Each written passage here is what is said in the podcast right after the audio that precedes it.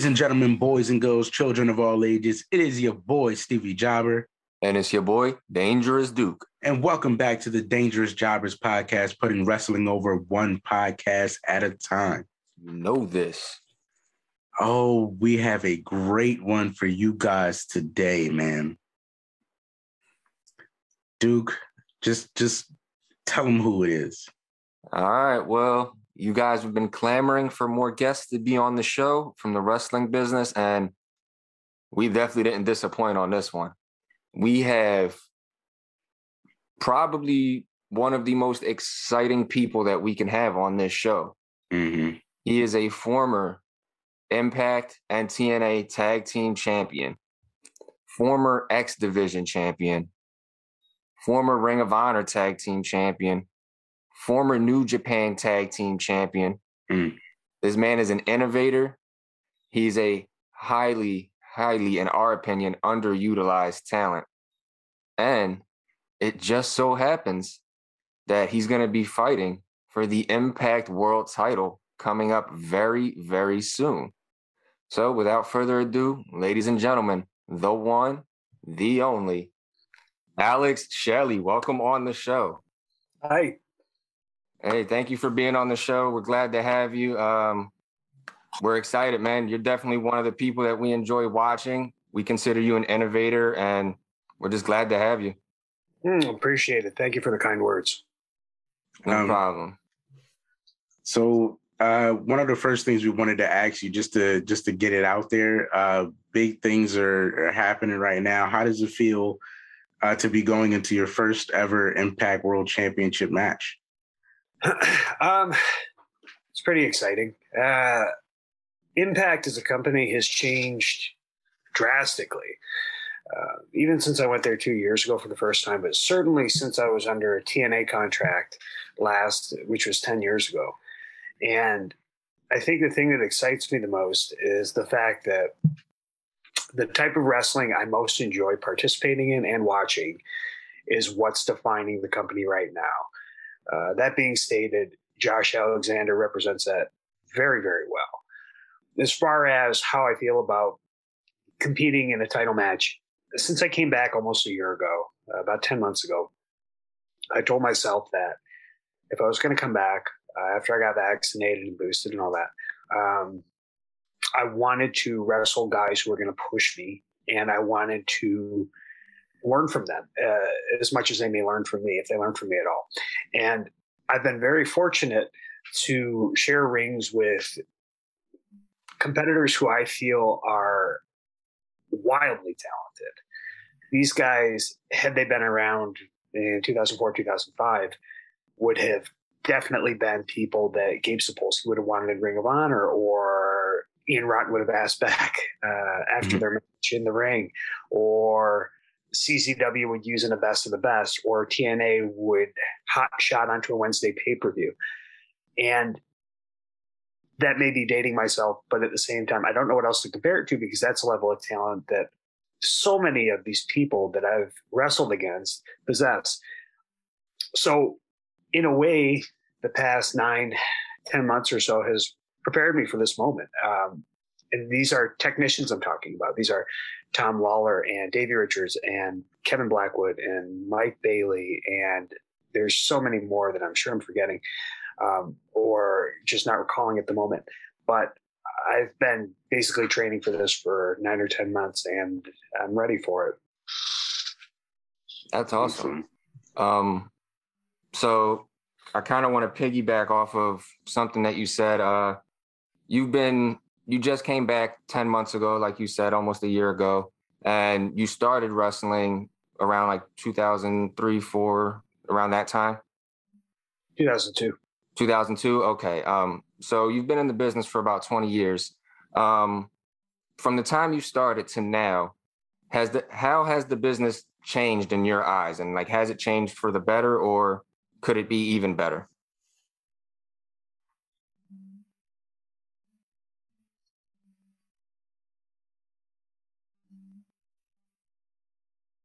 Fair question to ask me.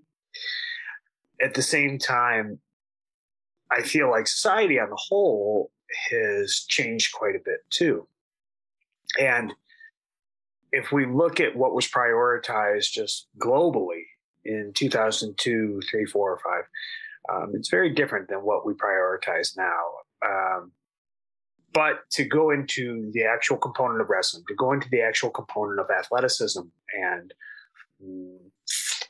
sports science, athletes are better now than they ever were. That's undeniable. Uh, you see these quarterbacks sticking around the NFL setting records into their mid 40s, and it's starting to become more normalized. Now, uh, granted, that's like a 0.001% elite athlete, but still, it's happening. Uh, you see people like tennis players, Serena Williams, uh, competing in her mid 40s. And, and this is unheard of historically. Part of the reason for that is because we know so much more from a science standpoint.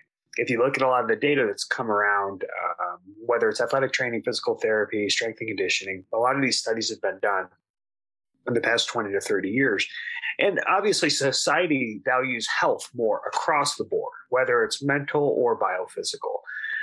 So, in my opinion, the biggest change is that you're seeing people wrestle for longer at a higher level and they're healthier than they ever were. That's also sociological. You don't really hear about people being on the road 250, 300 days a year anymore. So on Sunday, I'll be competing at Ric Flair's last match. He's 73 years old. And to me, that's marvelous. It's incredible that this guy is wrestling at 73. And mind you, the average rate of mortality for men in this country is around 76 years old, right? This guy was on the road more than he wasn't by a long shot in the 80s and 90s, and he's still able to wrestle. I mean, that to me is just unbelievable. But I, it makes me wonder uh, in the next 10 to 15 years, guys from my generation, and a lot of us, I'm in my 30s. I was always the baby in the locker room, right? But a lot of these guys are in their 40s now, and they're still wrestling at an extremely high level. And to me, that's really, really cool. Uh, because if you look at what a say 45 year old wrestler looked like in the early 90s versus what a 45 year old wrestler could potentially look like now, it's very different. Uh, so to me, that's probably the biggest change that I've seen in terms of just not only aesthetics but performance, and then the lifestyle changes as well amongst my peers. Okay, that's great. And well, so being that um, you've been wrestling since 2002 and it's been so long and so much has changed um, just with the athlete in general. Um, over all those years since you've wrestled all these people, who do you think you've had the best chemistry with standing across the ring from um, since you've wrestled so many different generations of wrestlers? Uh, that's tough to say, man. I mean, that's a question that if you ask me that again tomorrow, it'd probably be a different answer the problem with the answer that I'm going to give is that we don't have enough time to really mm. go over how many people I've been able to say, man, I had great chemistry with them. And for me, it was like different chapters of my career uh, where I had the chemistry with these guys. And I remember that being very pivotal in 2005. But of course, like as life goes on, whatever's the latest and sexiest and coolest is going to be the one you remember most. So the easiest answer I can give you right now, probably the most recent too, playing off what I just said, is Sabin. Um, is Chris Sabin, and we just wrestled again for the first time in uh, well over ten years, like actually touching each other, and um, man, is he good! I mean, he's just so so good. Uh, certainly one of those like unsung heroes, and you talk to a lot of the people who would be considered generational equivalents of myself. And I think they would say Sabin's one of the best, but you wouldn't know it uh, unless you were in the ring with him. Uh, but he's just so incredibly talented. Um, then obviously there's other reasons that I would also mention him currently, but I'll give you him as the most recent example. Now, had you asked me a month prior, maybe I would have said Trey Miguel. Maybe I would have said Jay White. Uh, maybe I would have said Mike Bailey. Uh, maybe I would have said Lee Moriarty. You know, there's Gresham. Uh, th- there's so many people. Like in the past year, I've been fortunate enough to wrestle. That's just the past year. And again, coming full circle to what I had said earlier about preparing for a title match against Josh, I've wrestled all these guys past year, less than a year. You find somebody else who's been able to wrestle all of these dudes, right? Bandito, Tom Lawlor, like they're in there too. It, it's very, very fortunate for me. Like I consider myself very blessed that way. That's a that's a pretty cool uh that's a pretty cool way of looking at it. I can I can respect that.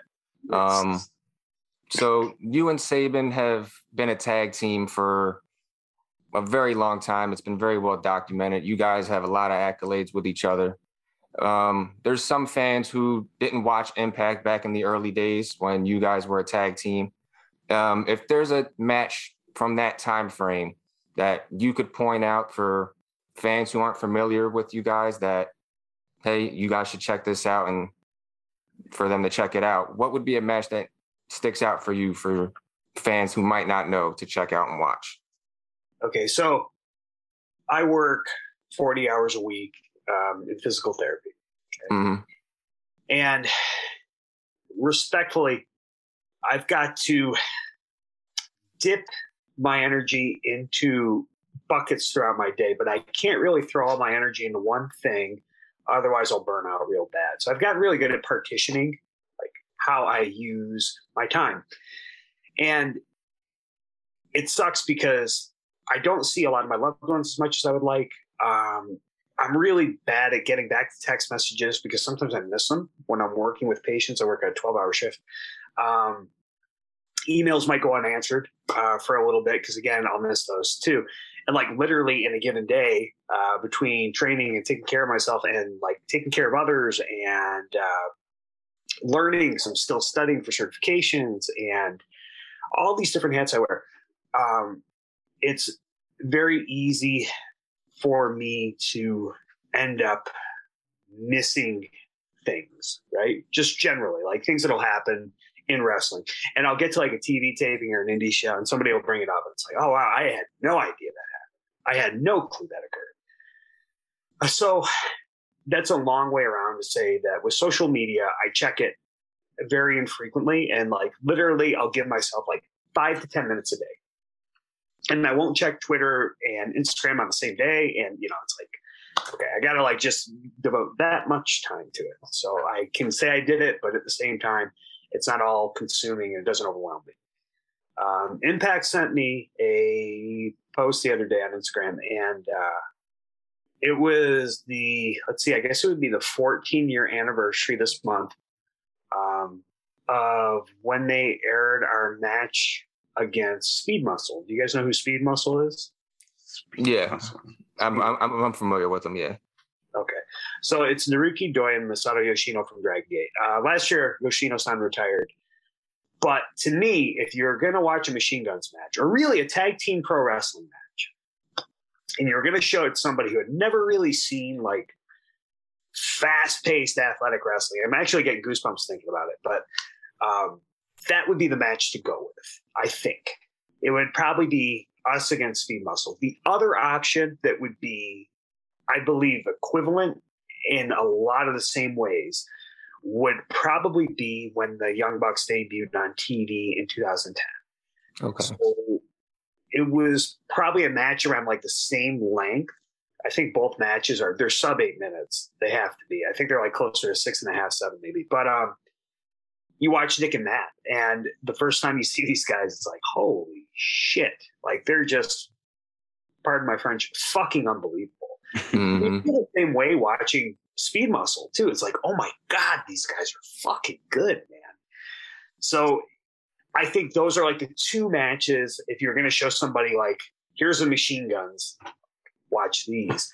And I almost feel like the story of our careers is we're really good, but oftentimes people look better than we do. And uh, I don't know that you would watch either match and come back thinking like, wow, the machine guns were like the better of the teams.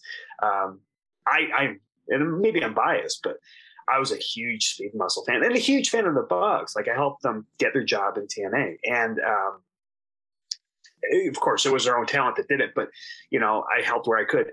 so I think if you give those two matches a glance or you show those to people who really don't know what tag team wrestling is per se or maybe like haven't really seen like athletic pro wrestling they think pro wrestling is very much kind of um, integrated with what like you would perceive it to be in the 90s then this is like state of the art in a lot of ways Okay.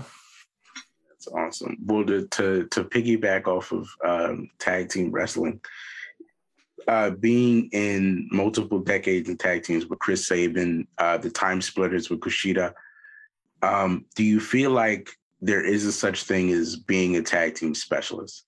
Um, and if it is a such thing, because you're such you're you're one of those people that yes, you were in a lot of amazing tag teams, but even just to go back a few weeks to watch your match with Sabin, you guys were absolutely incredible. Um, just as single stars. So if there is a such thing as being a tag team specialist, uh, what would make you a tag team specialist? Is it just the longevity or is there a certain art to it that's different from singles wrestling?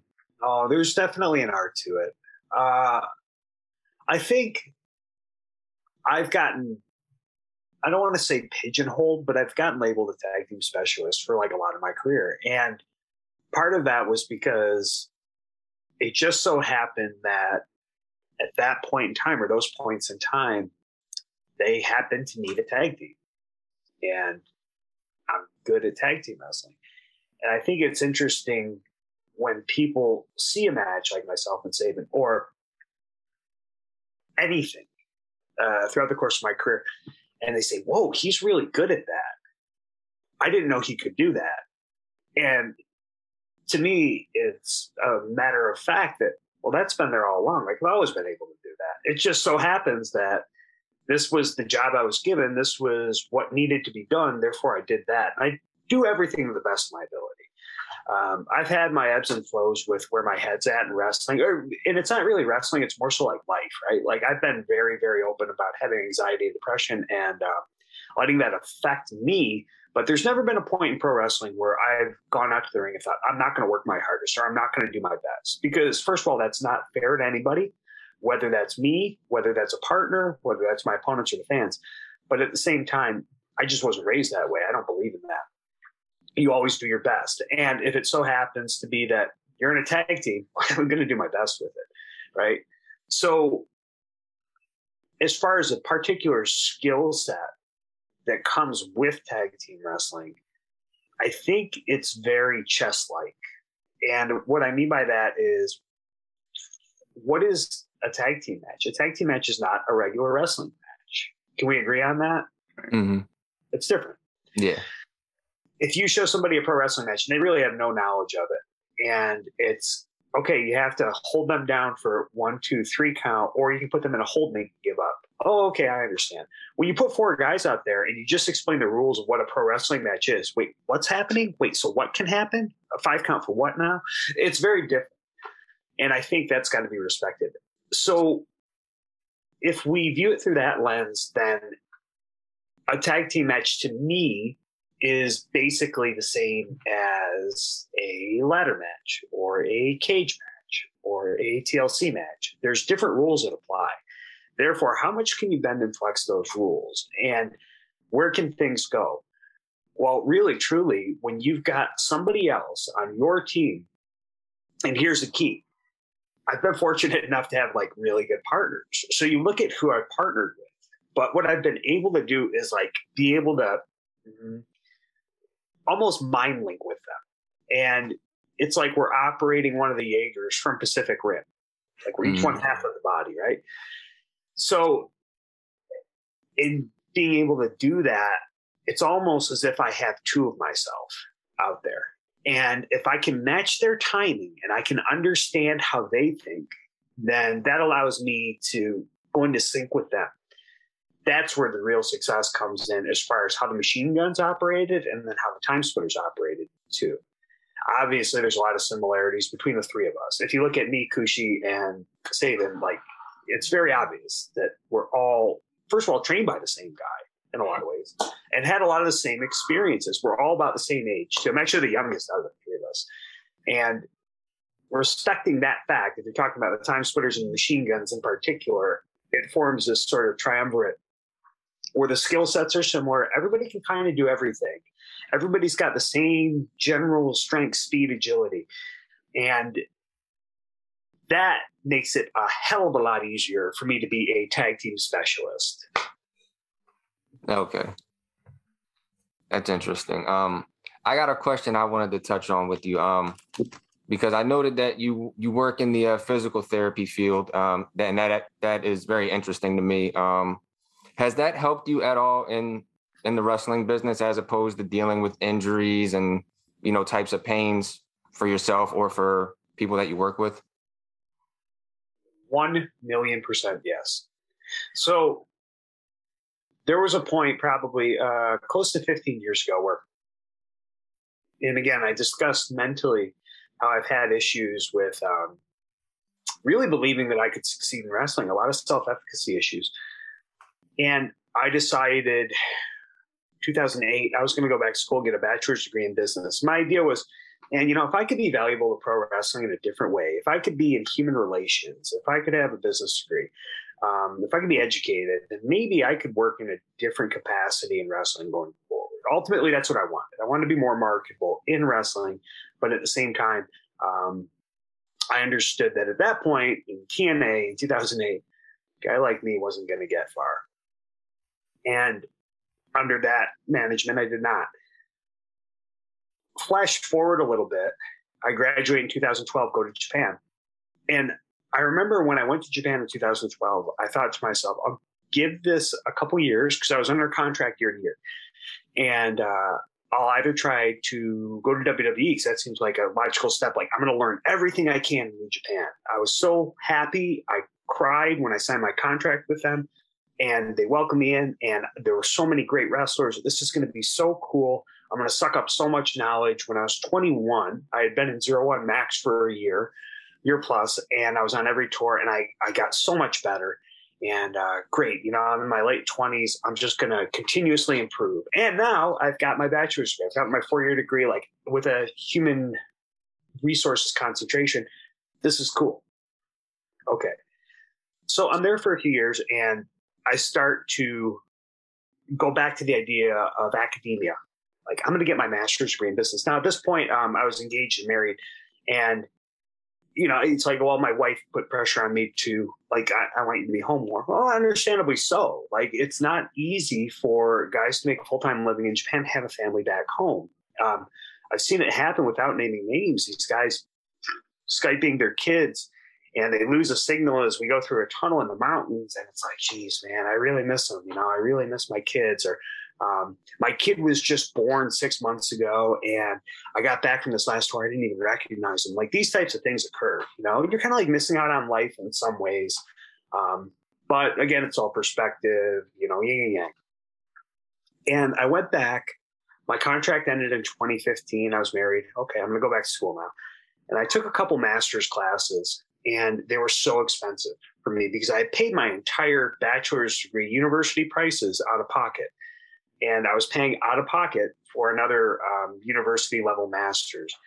Uh, man, this might be a good time to switch field, switch concentration. So I switched. A friend of mine had just graduated with his degree in physio, and he goes, "You should try this." And you know what? You'll be grandfathered in a lot because you already have a bachelor's degree, right? So you're already like a ways in. Mm-hmm. Okay, cool. So I did that, and you know, it's one of those issues that if you're going to go into medical, you have to have a passion for learning. Like to really do well with it, to really survive it, you have to have the drive to continue educating oneself. You have to like to learn. And the reason I say that is because oftentimes working with the general public, working with patients, at least when you're working in a field that deals with pain, and I do mean pain, people are not their best selves. They're not very thankful. Oftentimes they have ulterior motives. There's people I get who come into physical therapy who don't want to get better. And I'll leave that to your imagination as to why that may be. There's also very rewarding instances too, where you really truly help somebody. And those are the ones that kind of push you along. And really, like physical therapy is a medical profession, doesn't get paid much. You know, in this country, because we have privatized healthcare, who's at the top of that totem pole? Doctors We think mm-hmm. doctors are gods in the US. If you go to France, mm, a family care physician makes about the same as a high level engineer, right? Here, definitely not the case. I mean, we're talking a differential of like four to five times wage. So, getting out of school and practicing physical therapy um, made me grow as a person. And certainly the clinical rotations for a year made me grow. Uh, I had to learn patience and I had to learn empathy and I had to learn how to speak to people and I had to learn how to really truly listen. And as I was going through my own life changes, divorce and being homeless for a period of time and coming back to wrestling, should I come back to wrestling? How do I get myself back in shape? You know, you learn all these things, you dive into this research, and whether it's mental health or uh, biomechanics or nutrition, um, I'm doing this all along while I'm also working with people and figuring out exactly how people heal and how they move and how everybody moves differently and the best way to move is at certain points in the lifespan, but also in injury. Because um, there are different phases of healing and different stressors you should put on tissues at those points. Now I'm learning more about what's a red flag, what's not, what should be protected, what shouldn't, um, what should you load, what should you not load? What should you stretch? Uh, when is it not safe to stretch? All these different things going forward.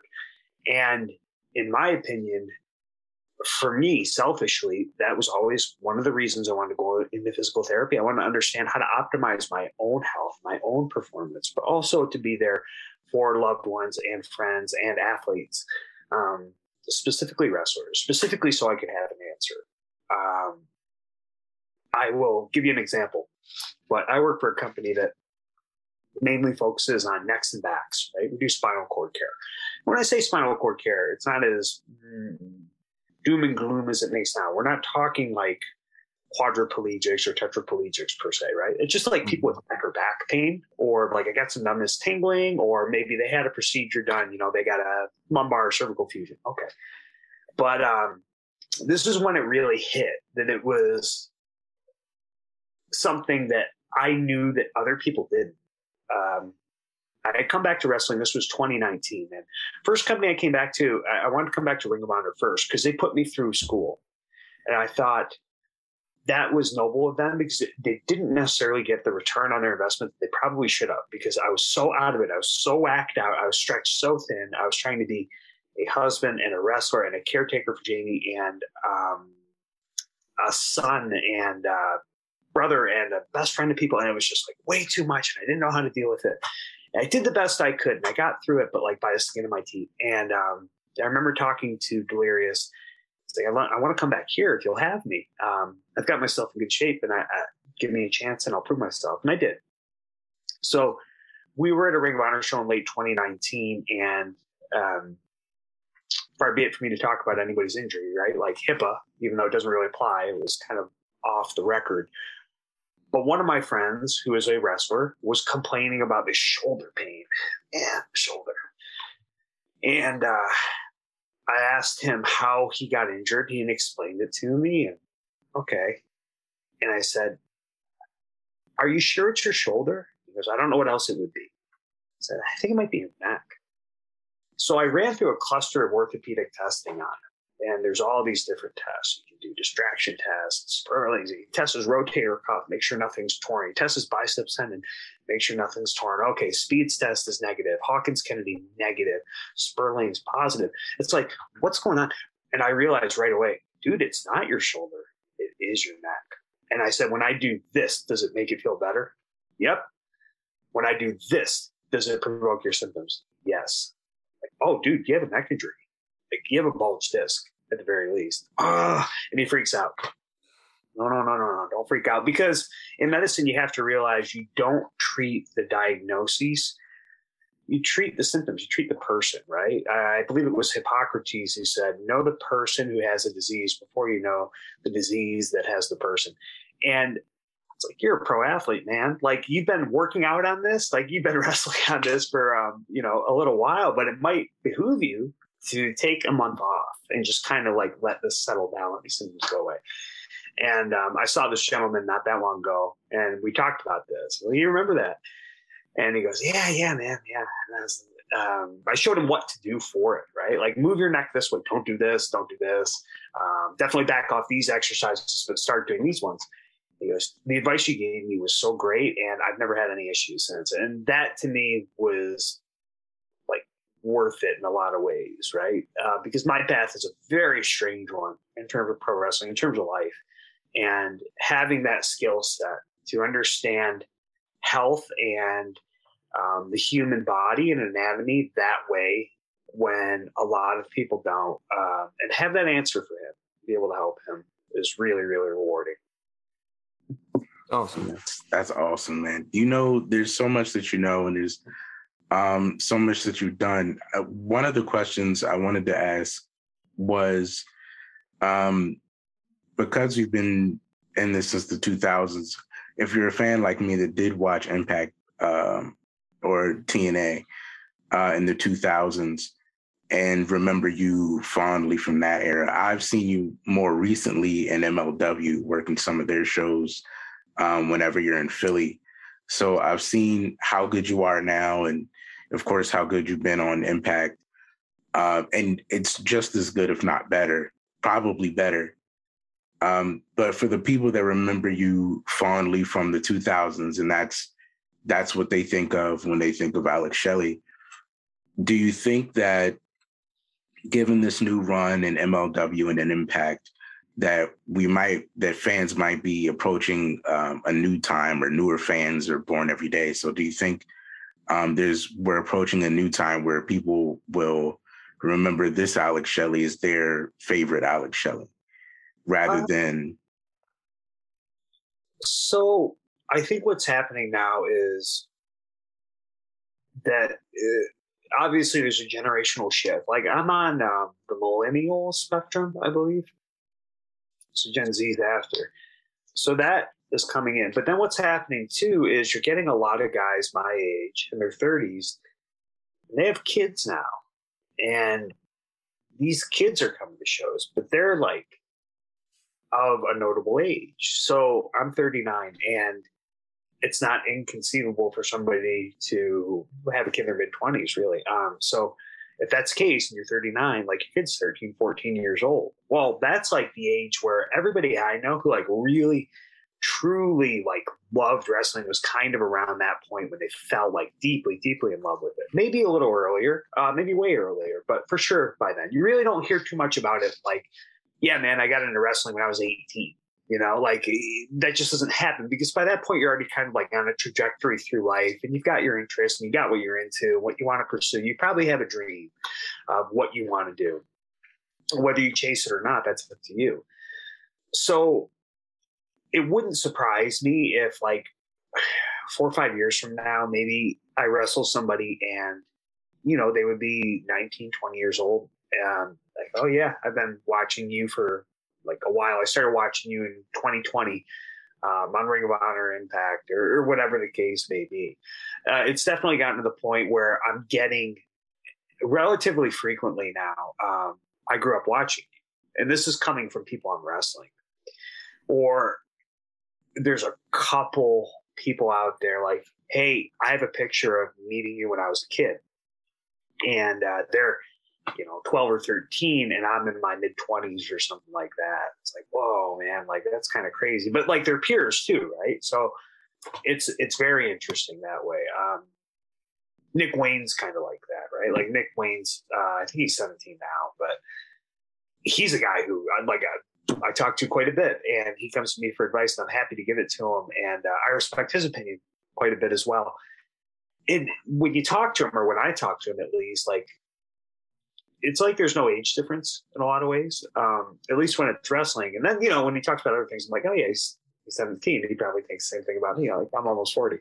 Um, but yeah, he's a guy who like grew up watching me and he was a fan. And then it's, he views me very differently than I do myself, or my peers would view me too. Um, so there's going to be a whole new generation of fans. To answer your question, yes. Like ultimately, we are getting a new generation of fans or a new cluster of fans um, who are going to be, uh, you know, young teens right now. And these guys, depending on who they watch and what they gravitate towards, are going to five, ten years from now um, end up citing certain people in this period of time, guys who are being featured now on TV or on the independents or whatever it may be, yeah, he's the reason I got into this, or he was my favorite, or there was something about him that made me think I could do it that drew me in. And it'll be interesting to see like who they end up gravitating towards. I think uh, it'll be really intriguing five years from now to hear if,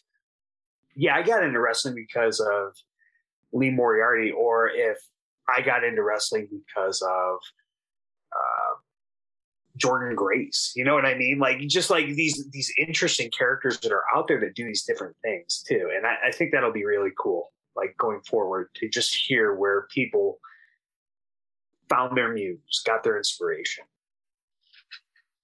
I agree with that. Um, and that's interesting too, because like you said, some people that you wrestle now or or that you don't wrestle now, they come to you and they say, "Hey, you know, you're the reason I got interested into this and things like that." Um, when you were when you were starting out and when you were getting started, who are some of the people that got you interested in the business that you kind of gravitated towards?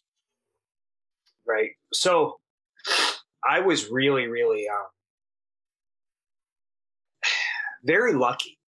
Uh, I look at my career and I've been very lucky, and I literally was able to wrestle with so many of my heroes really quickly. So I grew up watching WWF in the 90s. That's what I watched, right? Mm-hmm. Uh, WCW didn't drive with me being from Detroit.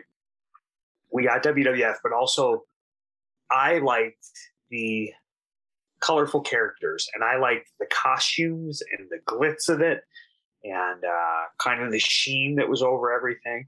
But my favorites were as a kid, right? Razor Ramon and One Two Three Kid, Owen Hart, Bret Hart, Shawn Michaels, Diesel, um, all those types of guys.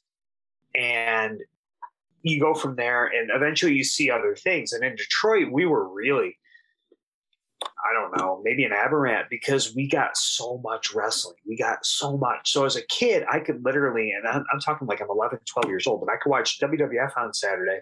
WCW would be on at nighttime. And then when once they got the cruiserweights, I started kind of, oh, okay, this is interesting. This is different.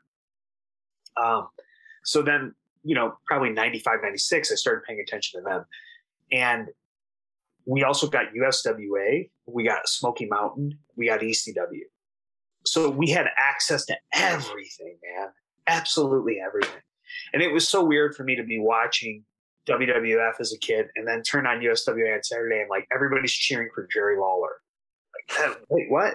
But it, it, it, didn't make sense, but like eventually it did, you know? Um, mm-hmm. Um, I started reading things like The Torch and The Observer when I was 12. So, uh, okay. Now I'm learning like trade newsletters. I don't know what else to call them, but, you know, learning more about the industry. And uh, the thing that caught my eye most after WWF at that point, because even with the cruiserweights, I was still a huge WWF fan, um, was ECW. And that was because it hit at the right time with the right part of my heart. Uh, when I was 11 years old, I got a guitar for Christmas, right? All I wanted to do, all I wanted to do was learn to play Dookie by Green Day, Nirvana Unplugged in New York, and Offspring. That's it. And I remember the first time I saw ECW and they're playing like alternative. And I'm like, whoa, they're playing real music, not pro wrestling music. Like, this is insane. And then you start to see some of the characters. It's like, oh, whoa, I get this, man. And you see some of the guys that they use because they use great wrestlers too. And it's like, this is fucking cool. Um, you know, the first time you see Sabu? Like just in the opening montage of ECW, I feel like you could show that somebody who had never seen wrestling and their jaws would drop. You see that triple jump moonsault, and it's like, what the fuck? Um, so suddenly I'm captivated now by the Eliminators and Sabu and Rob Van Dam. And then they brought the Michinoku Pro guys. And when they brought the Michinoku Pro guys in, that was it. And I, I, thought, wow, Japanese wrestling. I'd seen the Japanese wrestlers in WCW, but they didn't move like that or look like that. Mm-hmm. Okay, now let's start buying tapes from Japan. So now I started buying tapes from Japan, and of course I like the New Japan Juniors, but I fall in love with like the indie guys, right? Like Michinoku Pro and Battle Arts. So now uh, it's shifted WWF, and I named all those guys, and then w, ECW, name those guys. Now I'm watching like Dick Togo and um, Great Sasuke and Masato Tanaka and the Battle Arts guys like Minoru Fujita and Hidaka mm-hmm. and um, Men's Teioh and, and like eventually um, came, right? And I saw Asai San's Ultimo Dragon students on Nitro and now well, they have a company too. So I'm like at this point, like throughout this period of time, it, it was probably only like five to six years, right? WWF, ECW, now international tapes. And uh, I started wrestling at 18. Here's where it gets fucked up. From 18 to 23, I got to be trained by Sabu, team with Kevin Nash, team with X Pac, go to Japan in zero one, wrestle Otani and Tanaka and Hidaka and Fujita and team with Dick Togo. And it's like, what the fuck just happened? So it's like all these guys I grew up watching and idolized to some degree, I ended up interacting with like literally in my first like four to five years of wrestling. And to me, that was just the fucking coolest. And it was so surreal and sublime because you meet them for the first time and you too may have had this experience, but have you met somebody that you like? I don't want to say idolized, but looked up to, or you've been intimidated by in that sort of grandiose fashion. Have you met people like that before? Mm-hmm. Um, yeah, yeah. I remember standing next to Tajiri. Right. Okay. In people clothes, you do not recognize it all. Yeah. but I remember being at a show and being like, "Who is that? Why don't I I feel like I should know. And I looked down and I saw his pants. He was wearing like the, a beater, like a regular shirt. And I looked down and saw his pants. It was like, oh my God, that's Tajiri. And I had like almost lost my mind. It's so hard to keep composed when you're standing next to those guys. So I could only imagine meeting yeah. so many of them in that time span. Right. And it's like, I'm not just meeting them, but like, yeah, you're teaming with him or you're wrestling him. Like, oh, fuck. And for me, it's one of those situations where and maybe this happened with you, Jared, but maybe not. But it's happened with me multiple times where they seem much bigger. Like you hear larger than life. That's true. We actually perceive people because of our sympathetic nervous system, our fight or flight. We actually perceive people to be like larger when we first meet them if we're kind of amped up. Mm-hmm. Um, and that's just the way the brain works. So I remember meeting like Tanaka and Otani san for the first time. Like, holy fuck, man, they're huge. And I look back on them like, well, they're not. They're not huge. they're they're closer to my size, you know. But like the first time you meet them, it's just so, whoa, right? Mm-hmm. So for me, it was, and this is where I think you get the sign of somebody who's aligned with what they should be doing, or really truly a great athlete, a great athlete who is meant for their sport. They have a couple different abilities that the regular athlete does not have. One of them is they're able to calm their nerves down right away. And you talk to all these wrestlers, right? I don't really care who it is. I've heard so many of them say it. When we're behind the curtain, we're waiting, we're waiting, we're waiting. It's like, fuck, man, I can't wait for this to be over. I, let's fucking go. Like, I'm ready, right? And you're nervous. You're nervous before your music hits, and then it hits. That's it. And you just go into autopilot. That's a sign of an athlete you think NFL players aren't like nervous before the game, but then you watch like Matt Stafford as a quarterback, calm, composed, right? But they, of course, get some sort of feeling before they go out there. How could they not? So that's one sign. The other thing too that happens is time will slow down for an athlete who's meant for their sport. They talk about it explicitly in the research, and you can literally in a flow state. Have you guys heard of that before? A flow state flow state. Yeah, basically like when you've got the right amount of work, the right amount of pressure on you, and you're able to okay. just flow. It just feels like you're swimming through something. So if you're really good at something, it doesn't necessarily always apply to sports. It could be music or it could be art or it could be anything. But you'll enter a flow state, and time just kind of feels like it's moving slower than it is, but it's moving very quickly too, right? You're just able to control yourself a little better. It feels like you can control the environment around you too. So that's when I realized that, okay, like I'm intimidated by this guy. This is somebody I watched growing up. That's it now. I'm done with that. Right. Like now I've got to wrestle them or I've got to wrestle with them. Here we go. Let's go to work. And I think that's where you get these guys who like, yeah, they'll be all right. You know, I've had guys lock up with me and girls. Literally, if it's practice, it's practice, and they'll lock up, and I'll put them in a hold, like a hammer lock or a headlock, and I can feel them shaking. They're shaking, right? Because they're wrestling me, and for whatever reason, they think I'm on this pedestal, which I'm, I'm most certainly fucking not. I assure you. Work 40 hours a week. I'm a schmuck, but you'll feel them like just kind of tremoring. It's like, whoa, man, like it's okay, it's all right. But I've never had that. I've never locked up with somebody and been so intimidated. It's like you just wrestle, right? This is what you're mm-hmm. what you're trained to do. Um, it's just different mindsets. So for me to wrestle my heroes or be around them first and meet them, whoa, cool. wow, they're so big. Then ding, ding, ding. Okay, nope. Now it's time to go. Mm-hmm. Then they just become another opponent, another person on the field. And I think part of that probably comes from like me playing sports growing up too, right? Like mm-hmm. obviously the more you're exposed to that stimuli, um, if you deal with it well as a child, like you, you're starting to establish a foundation for how you're going to deal with it later in life. Oh man, Alex, you're absolute. This has been absolutely amazing for us. Um, we don't want to take up too much of your time. I know Duke. I'll, I'll let you finish it off. Yep. Um, I think I've asked everything I want to ask. All right. So for the final question, because you have a lot going on, you got a lot look to look forward to in the future. If you can just give us a little glimpse, what's next for Alex Shelley? Oh man, that's a tough question. Um, so let me back up and give you how I view life. Let me give you a ticket to my train of thought. Mm-hmm. I work again in a company that deals with people who have back and neck injuries, right? Have you too had any sort of back or neck pain in your life? yeah, yes. Of course, right? Of course you have. We all do. Um, I also see a number of people who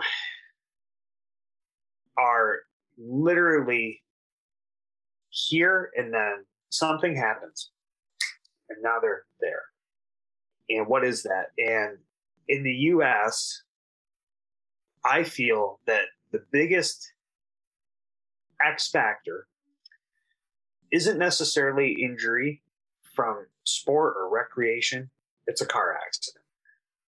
Um, people's lives change within milliseconds from a car accident. So when I first started working in that clinic almost four years ago, I would talk to these people, and these were CEOs, and these were bodyguards, and these were bodybuilders, and these were personal trainers, and they were um, lawyers, and literally, they're one car accident away from having their life completely flipped upside down. That's it. They were one car accident away. Something happened, and now it's totally different. And I mean, absolutely every aspect of their life. And that to me as somebody who before that always wanted to have like a little bit of control of everything or a lot of control. I always wanted everything planned out and I'll do this and I want this routine. It's like I would have been great in the military, is what I've been told. Hmm. Because you give me these objectives, A, B, C, all the way through Z, and I'll do them. And this is cool. And you know what to expect, and there's no surprises. And what that ends up doing is the more you try and hold on to something and squeeze it, right? Because life is chaos, truly. The more you end up expending this energy that is ultimately futile, you can't control life, right? You can only do your best with what's given to you. But if you're a control person, you'll end up stressing out and you will likely end up burning out and becoming depressed because if something is out of your control or you lose control, then what happens? Now I'm worried. Now I'm upset. Now I'm anxious or I'm sad. So I used to be very much like that. And I went to a mental health professional and I learned a bunch of coping tools. And then working in this job, I started to understand. Mind you, I'm still going to a mental health professional like four years ago as I'm working in PT. So it's like, wow, I'm getting treated as I'm treating. And this is highly beneficial because now I'm reprogramming how I think. And I got this perspective that was totally different. And um, I don't think too much about what the future is going to hold. And I try not to want for much because I'm so blessed and I'm so fortunate uh, in terms of what I've been able to do in my life and in terms of the situation I've managed to set up for myself. I, I own my home and I just bought a new car and got money in the bank and I've got numerous things I can do for income and all these different skills and all these different people who care about me. And it's like, what more do you want? Right. Uh, yeah, it'd be nice to have a lot more money. Yeah, it would be nice to have maybe a, a bigger home or something like that. But do I really need that? Not, not really, right? Like you can only be in one place at one point in time. Period. So if you're happy where you're at, you're you're doing pretty good ultimately. And again, talking about all these successful people I've worked with, a lot of them were miserable. Like they had all these things that on paper would be um, objectives you tick off. Like, yeah, you're doing great. Wow, you have this and you have that and you have the other, but they they weren't happy. That's it. And if you're happy, you win, right? So, again, as far as what's next for me, I try not to think about it and I try to just do the best with whatever I've got and just be present in that moment. Now, are there goals?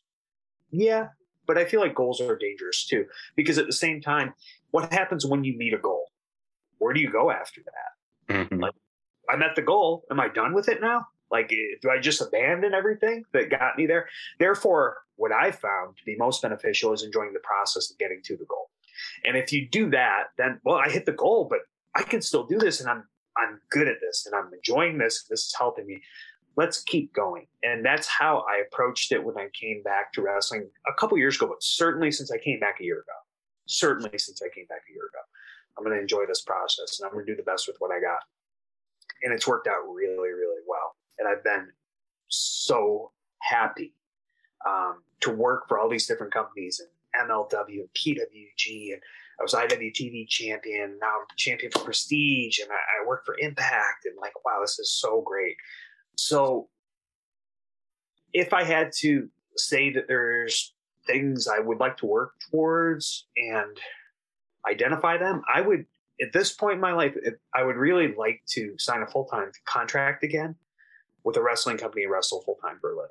And I feel like I've had my time in physical therapy and I've you know, practiced for almost four years. And um, okay, cool. Like, check, I did it, right? And I can always go back to that. No problem. Just got to maintain my licensure, um, which isn't all that hard, especially because I think I've got enough continuing education to renew it now. But I, I, would like to go deeper into wrestling and see like what I'm capable of and like go deeper into the uh, strength and conditioning realm while I do that, deeper into the coaching. And I'm kind of like this weird underground coach in pro wrestling where in the past couple years, like there's this whole swarm, like this whole cluster of wrestlers who come to me um, for advice. And I'm not saying that to be braggadocious or say like Alex Shelley's such a great teacher. That's not the case. What I do is I I learn from them too. Like they're teaching me just as much as I'm teaching them. So it's less of a mm, student teacher. It's more so peers who use each other as a think tank, right? Mm-hmm ideas off each other. Here's how we can go about this. Man, what do you think? Oh, here's what I think. Oh, this would be cool, wouldn't it? And you work together as a team. And I would like to do more of that, right? Whether that's with Impact or whether that's with a different company or, or just the way I've been doing it too. The only downside, the only negative thing, and I can't say this is a negative in my life currently, is I don't sleep. I do not sleep.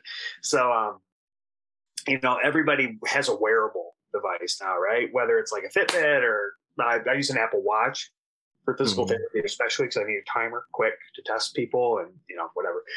Um, but I also have a wearable that's called an Oura Ring. So it's like this ring you put on when you go to bed. So watch is kind of uncomfortable to like sleep in, right? So you put this ring on, and uh, basically it tracks your light sleep, deep sleep REM, HRV, you know, a couple different biometrics when you get up, whatever, and it gives you, you know, loadouts and Okay, cool. Uh, they actually used them to measure body temperature for the NBA players when they first came back from the pandemic, um, just to see if they were getting like sick, right? Like, are you getting a fever, right? As one of the early COVID symptoms was fever. So um, I say all this because it gives you an average every month about how much you actually slept. And this sounds fucking insane, but I told Sabin the other day, he goes, Man, Patrick, that's really bad. I was like, Well, yeah, I know it's bad, dude. I, the wound's open. We don't need the salt. Um, but it's like, I think my average for June was I slept on average, right? So there's nights where I get much less, nights where I might get a little more, but five hours and 13 minutes a night, right?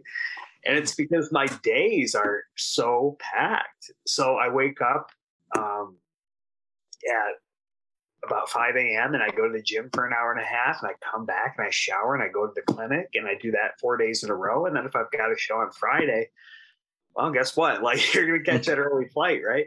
Um, you know, and I told myself when I came back too, I'm only going to do like one show a weekend. Well, that lasted for like two months. And I was like, okay, maybe two. Okay, once in a while, three, right? Um, which is cool because I have like, I use my CPTO at work to like flex the schedule. I've got a great manager and they're, they're really cool about that because I work so hard. But, um, you know, it, it's just not easy. And I get a day off, right? Or like on Fridays, I usually work, um, until two o'clock. Our clinic closes a little earlier now. It's like, what am I going to do with today? I, you got to do adult shit, man. Like, there's there's no way around this. You know, it's like I don't have kids, um, or like a wife or anything, but fuck me. Like, I've got to pay these bills, and I've got to do the laundry, and I've got to go grocery shopping. I've got to clean, and you know, and I think I do a pretty good job with it. Um, all in all. But then on top of that too, like I'm still there trying to be there for other people. Um, like give you an example. Myron Reed is somebody I think the world of. I think he's a great guy. He's one of my favorite guys. Um, as a wrestler too. Like I think he's yeah. just so cool looking, man. Like if I was a kid and I saw him, I'd just be kind of captivated by him. He seems to me like a guy like you would go see in ECW and he'd be wrestling like easy money. And it's like, whoa, this guy's dope.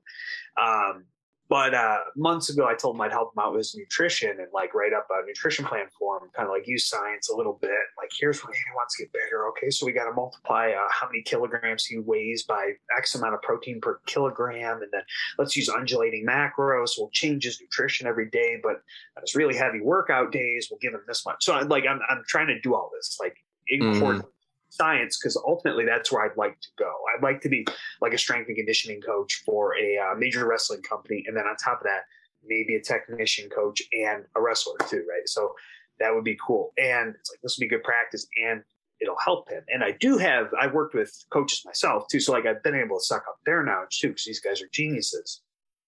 So it took me probably like four months to like actually write up this nutrition plan for him because I just kept forgetting you know, like I, I don't read my text messages um, when I'm at work and they'll pile up and it's like, oh, fuck, man, I was supposed to give this guy this thing back in like fucking January, you know, and now it's May. And it's like, I'm so sorry, dude. But then I gave it to him and he was super thankful and it's working really well for him too. So it would be nice to answer your question in a very concise statement to sign a contract with a pro wrestling company full time salary so that I could devote more of my time to pro wrestling because I think I'm good on physical therapy now. And I would like to be a full time pro wrestler as well as a coach, as well as a certified strength and conditioning specialist too. That's it. That's commendable. I like that. Thanks. That that was that was a dope. I, that's an answer I wasn't expecting. That was a really cool answer. Thanks, man. Yeah, it would be a really cool path too. And there's really like, uh, I don't know too many other people who can do it. If that mm-hmm. makes sense. I don't think there's anybody else who can do it. Like to even sit for the CSCS exam, you have to have a bachelor's degree at least, right? Well, I've got a couple, and on top of that, I worked in medicine for four years too. You just don't really see it. Like the only person whose path is close to mine and we've talked about this um, at length, but is um, Davey Richards. And his is very different too, because he's even further along. Like in his education, he's going to be a doctor. Like, you know, they go through a lot. He was a paramedic for years, but he was always somebody I really looked up to. And I've told him that I was like, Wes, you're my hero, man. I remember you studying for your paramedic licensure on the way back from Japan in 2010 and thinking like, wow, man, this guy's really devoted to it. And at that time I was going for my own bachelor's degree. But we've had a lot of similar mental struggles and we're at similar points in our life in a lot of ways. Now he's going to make like 10 times the money I do as a doctor, but um, he's the guy that to me was like, this is so cool. Him and uh, Austin Creed, um, Xavier Woods. Well, Austin was in school, like he graduated and then signed with Impact or was already signed. And uh, I just thought that was so neat that he, he had done both and he went on and got his master's and I think maybe his doctoral degree in mental health. Um, and it's like, wow, man, like you did it. Like you did this while you were wrestling. Like how cool. If you can do it, it gives me hope that I can do it too. And uh, those are the only two guys I can think of that like really had that higher level education as they were going through it. Um, and, and you know, Steve Maclin's actually doing it right now. Like you'll see him oh, in the locker room, and this is cool. And like he's he's what are you doing, man? Oh, doing homework, bro. I understand. And like he's doing it now to where like distance learning is very possible and very easy. When I did mine in 2009, 10, 11, like it wasn't as common, right? And we didn't have Wi-Fi everywhere. So literally I would be on like the hotel computer while we were on the road. And I used to room with AJ Styles, right? AJ was like a big brother to me. He took care of me for the last probably like year and a half, two years I was there. And uh, it would be like, okay, Alan, um, I'll, I'll, be back in an hour to go to the gym, man. I, have got to go down to the lobby and submit this paper um, for my economics class. Okay, man. You know, and it was it was just like a lot. And you know, we'd be in Abu Dhabi and like I'm sitting there answering discussion board questions, right? So it, it was really um, something I'm very proud of. I realize now, and it was not easy to do. That's cool. Yep. Um, well, guys, that's it. This is the Alex Shelley experience. Alex, thank you for being on the show again. Thanks, guys. Um, but yeah, that's pretty much it, guys. Thank you for tuning in. Make sure you stay up. Make sure you stay blessed. And as always, stay dangerous.